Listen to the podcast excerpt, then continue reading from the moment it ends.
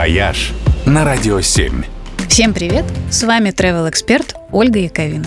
На этой неделе в Воронеже начинает работу новый туристический поезд под названием «Бобренок». Ходит он в Воронежский заповедник, где находится единственный в мире бобронариум. Сто лет назад, когда был образован заповедник, бобры чуть не исчезли с лица земли. Из-за ценного меха вкусного мяса и привычки подтапливать луга и сенокосы, бобров к началу 20 века в Европе практически истребили. И на всем пространстве, от Франции до Сибири, осталось лишь пара сотен особей. Одна из самых крупных популяций, ну как крупных, штук 30, обитала под Воронежем в старинном Усманском бару. Вот его и решили сделать заповедным.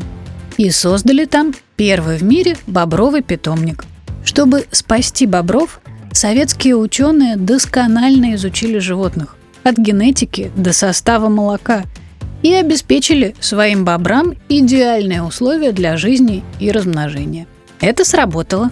Популяция стала увеличиваться. Новых бобров вывозили на прежние территории и за 30 лет заселили заново весь ареал обитания от реки Рона до Байкала – так что сегодня примерно каждый второй бобер в Европе из воронежских.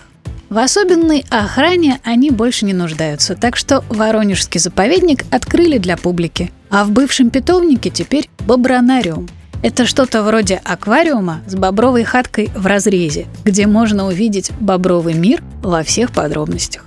В этом году Воронежскому заповеднику исполняется 100 лет, и под юбилей туда и запустили поезд. Он будет ходить все лето, но лучшим временем для поездки считается начало мая, пока еще нет комаров. Так что имейте в виду. Всем бобра! «Вояж» только на Радио 7.